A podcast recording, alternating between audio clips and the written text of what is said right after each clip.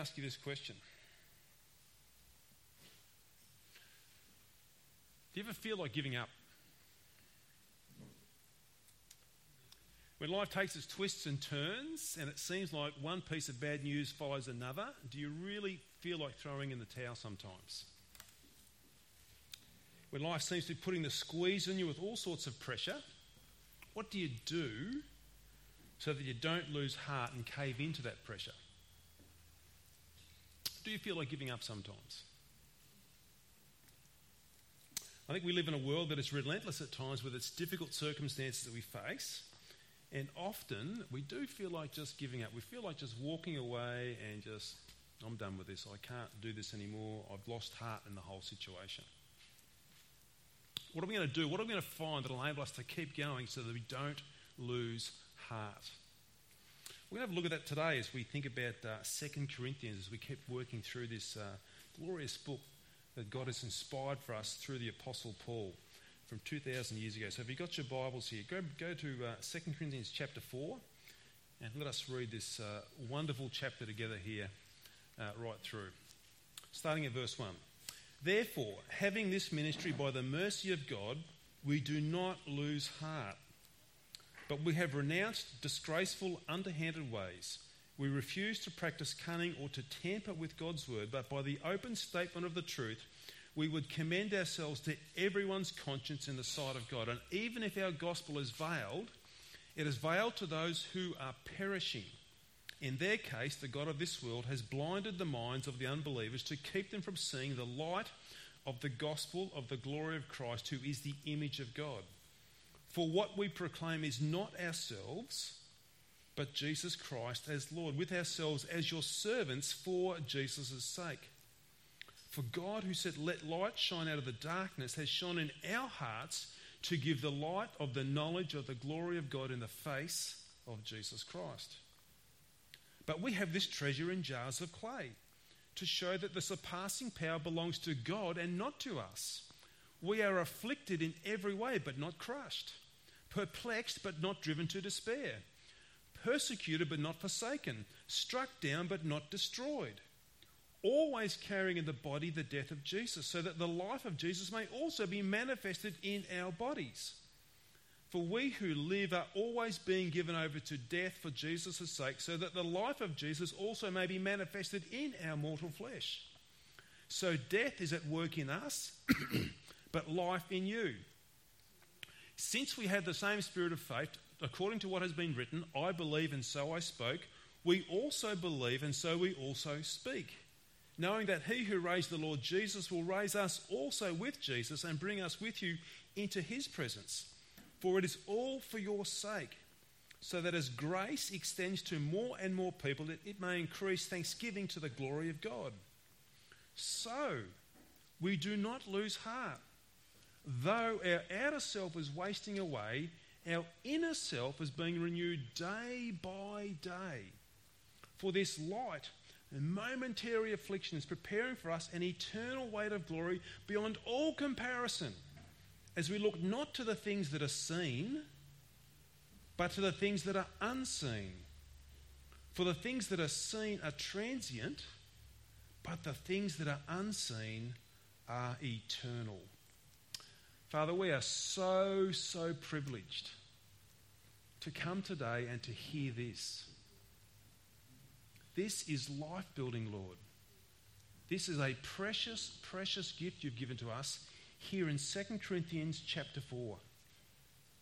Holy Spirit, we would ask and pray now, just as you inspired the Apostle Paul to write this down 2,000 years ago, that same miracle is happening today as you inspire us to receive that truth. So I ask and pray now, please let your power come and bring this word alive in our hearts. Let it grow faith. Let it grow worship. Let it grow strength. Let it grow the heart to keep on keeping on, we pray. And we ask it now in Jesus' name. Amen. Uh, there's one really key phrase that stood out for me as I was preparing this week and looking at this chapter and sort of reading over it. And it was um, in verse 1 and verse 16. It says there both times, so we do not lose heart. It says it once in verse 1, then again in verse 16. It's like saying we don't give up, we don't give in, we won't be defeated, we won't throw in the towel, we won't let the falseness of this world roll over the top of us, crush us, and steal our faith away. We won't lose heart. Paul writes to the Corinthians here uh, to put a few matters straight. There's a few dramas happening within the church. He's also giving a defense of his ministry as well as an apostle to the Corinthians here 2,000 years ago. And really, chapter 4 is a great, neat, fit, and follow on from chapter 3. It really does actually flow through the whole book. Paul's actually spoken about the New Testament age of the Holy Spirit we looked at last week in chapter 3. And then, because of this Holy Spirit empowered ministry that Paul now has through the gospel, he doesn't lose heart. He's got this confidence. And that's what we're going to explore as we think about that. And Paul outworks it for us today in uh, chapter 4. You'll have to forgive me for my cough as well. There are a few other coughs around the building too, so we're all joined together. Anyway, here's what we're going to see today in chapter 4 as we go through this. Paul's going to tell us this We don't give up because we have the true gospel. We don't give up because the power belongs to God and not to us. And we don't give up because eternal glory awaits us. That's where Paul's going to take us as we look through chapter 4 today and uh, see what he's got to say. So, firstly, we don't give up because we have the true gospel. We touched on this the other week, but Paul brings it up again here in chapter 4. Uh, we don't alter the gospel message, we have the true word of God. Often in evangelism, particularly in a Western context, it's really difficult. It's really difficult. And when I say difficult, I mean new conversions or people coming to Christ for the first time isn't a common everyday occurrence. Often you'll get maybe someone who's heard the gospel previously, walked away, and then they'll come back. But first time conversions seems to be really, really hard. Often it's hard enough just to get the conversation up at all about Jesus in a Western context. And maybe if you do, people are just being courteous to listen to you or they'll hear you out. But there doesn't seem any real easy openings to bring Jesus up into the conversation. You feel like you've got to force him in or squeeze it in sometimes. But sometimes from that, we feel like giving up because the conversation seems to go nowhere. It just doesn't seem to follow on like to the next thought. You might say, What's the point anyway? They don't really want this. Well, here's what Paul says about not giving up. Look with me in verse 2 as he says that. He says, But we have renounced disgraceful, underhanded ways. We refuse to practice cunning or to tamper with God's word, but by the open statement of the truth, we would commend ourselves to everyone's conscience in the sight of God. There's no hint of Paul giving up in that, in that uh, verse, there is there. He's saying, No, I'm not going to give up. Actually, there's a confidence about Paul as well when he actually goes through that. He talks very confidently about what he knows from Christ. He says there, by the open statement of the truth, we'll commit ourselves to everyone's mind. There's a confidence here about Paul. He says, Our message won't be veiled, we won't disguise it. We'll make sure that people can understand it, but we aren't going to change the message. We'll become out with it straight in an open statement. Paul's confident, but what's he confident about? Have a look with me in verse 5 and 6, and we see Paul's confidence here in this message. He says this. He says this For, we, for what we proclaim is not ourselves, but Jesus Christ as Lord, with ourselves as your servants for Jesus' sake. For, for, for God, who said, Let light shine out of the darkness, has shone in our hearts to give the light of the knowledge of the glory of God on the face of Jesus Christ. Here's Paul's confidence it's this God is the God of salvation. God is the God of salvation. God is the God who creates life. Particularly in verse 6 there, he says this just as God in creation called light into being when there was only darkness, God spoke the word light, and light invaded the universe as a supernatural creative miracle that God does. So also, God shines the light of the gospel of Jesus Christ into people's darkened hearts and darkened minds so that they can see Him and God creates life where there was no life in a spiritual sense. God is the primary cause of our salvation. Ephesians 2 tells us that we are dead in our sins, spiritually dead. There's nothing alive to us about God at all in that state. God comes in in a miracle and reveals the light of the gospel into our hearts, and we come alive. We come alive. So, this is why Paul says we do not lose heart in evangelism. I do not lose heart in sharing the good news of Jesus Christ. We have the true gospel as given to us, uh, to the apostles by Jesus Christ himself, Paul says. And God is the one who works through that truth, through that gospel message, to produce miracles of salvation. So Paul says we have the true gospel. We don't need to change it. God is the one who gives life. So we will proclaim that gospel faithfully and confidently because we know God is the one who gives us life through his creative miracles of salvation. Secondly, Paul tells us we don't give up, not only because we have the true gospel, but also it's God's power and not our power as in working through that. Now, Paul knew very well that gospel living has its fair amount of challenge. Paul, from first hand experience, endured much suffering in living for Jesus Christ and living out the gospel life. And particularly so for us at times, it can be the same. It can be difficult. We can endure difficult times as we merge our faith with the world that we live in. Living out the gospel will be costly at times. And Paul gives us a very vivid description here, verses 7 to 10, as he talks about that. Have a look with me there at verse 7. He says, But we have this treasure in jars of clay to show that the surpassing power belongs to God and not to us. We are afflicted in every way, but not crushed, perplexed, but not driven to despair, persecuted, but not forsaken, struck down, but not destroyed, always carrying in the body the death of Jesus, so that the life of Jesus may also be manifested in our bodies. Very uh, succinct sort of passage there that Paul has said. What's he saying when he says all that? First thing he says there is we are jars of clay.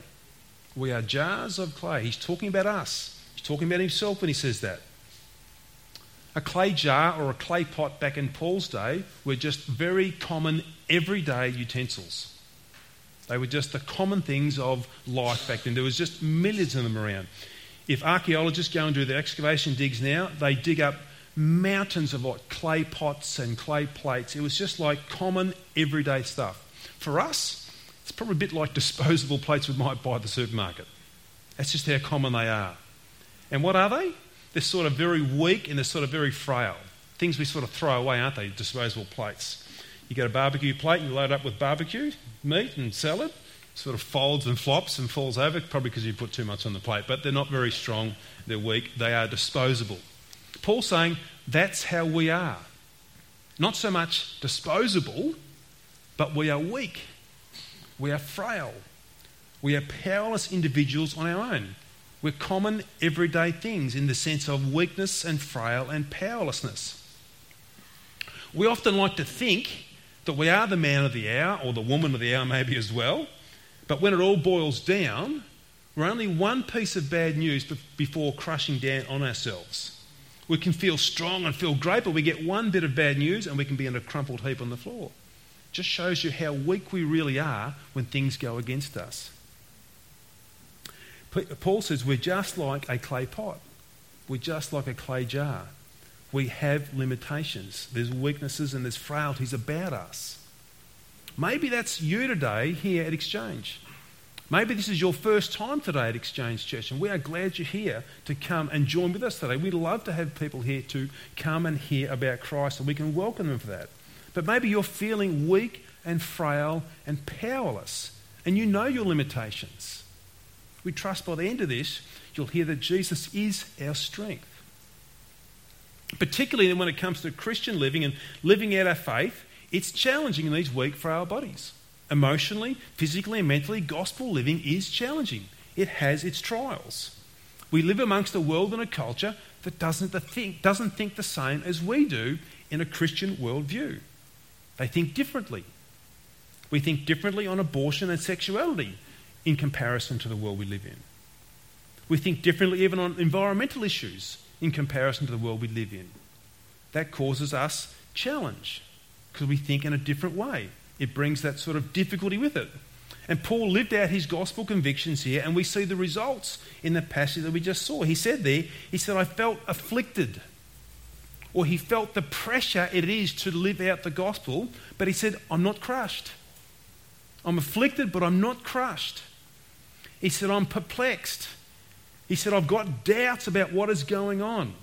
His mind was filled with doubts from time to time.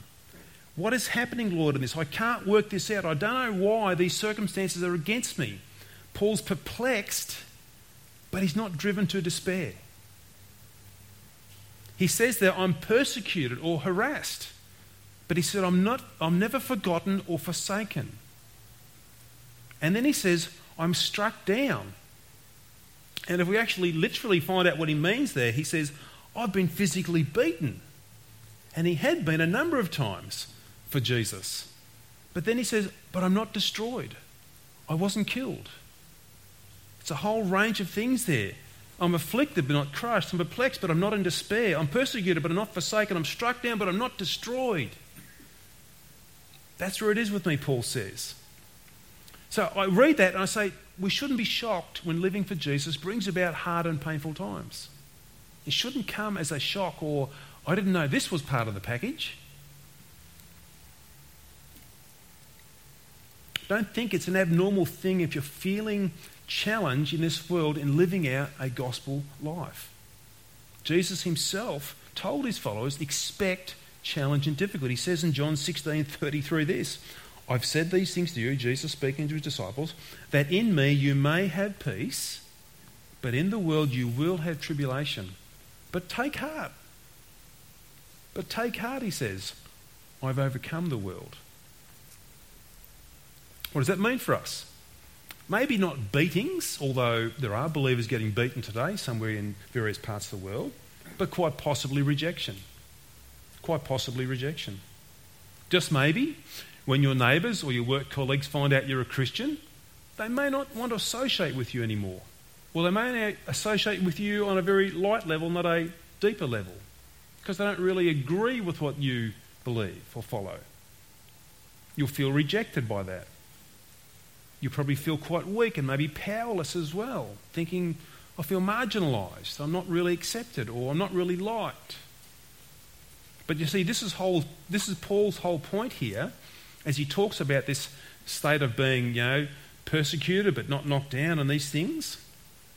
The whole point there is when we're feeling weak and we're feeling powerless in ourselves, this then serves to show where the real and the true power comes from in our lives. And Paul goes back to it there in verse 7. He says this, but we have this treasure in in, and he's not said claws of J, jars of clay to show that the surpassing power belongs to God and not to us.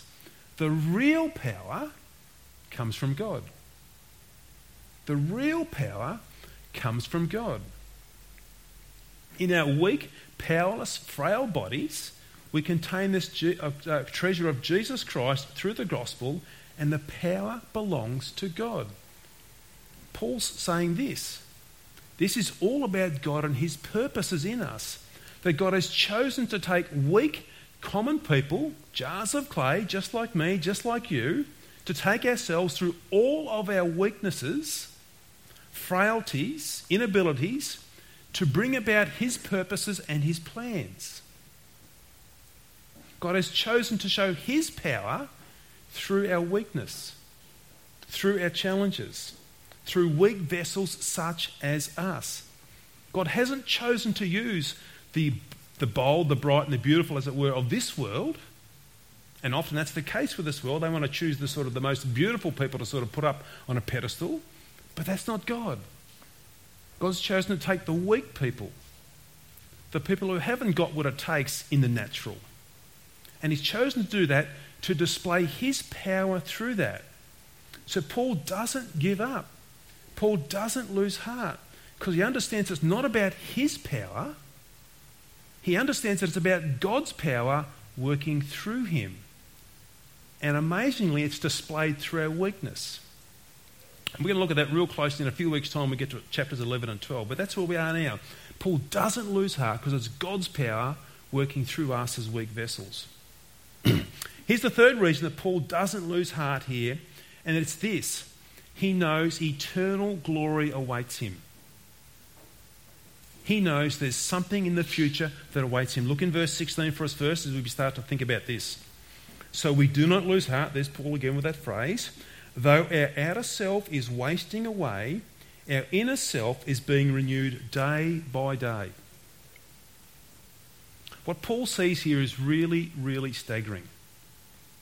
It's amazing what Paul sees here. For Paul, let's, let's retrace what he's got. The gospel is true, it's the message that God's given to us, it saves us, and we contain this treasure in weakness and frailty, and God's power is working through us. But then Paul sees this as he gets to these last few verses here in chapter 4. He says, On the outside, we are wasting away. And we are. The outer person is breaking down and we are perishing. We are wasting away. You've only got to look at a photo from 20 years ago. If you're hopefully something like that, you'll see, yeah, I'm not what I used to be. We're wasting away on the outside. But on the inside, on the inside, it's the complete reversal. On the inside, our heart and our soul and our mind is being renewed. We're being made strong. We're growing in vitality. Our desires and our delights are getting stronger. Now, when we look around the world, that doesn't make sense, does it? And what I mean by that is this. Usually, with the aging process, comes not only with dying with a body, but also with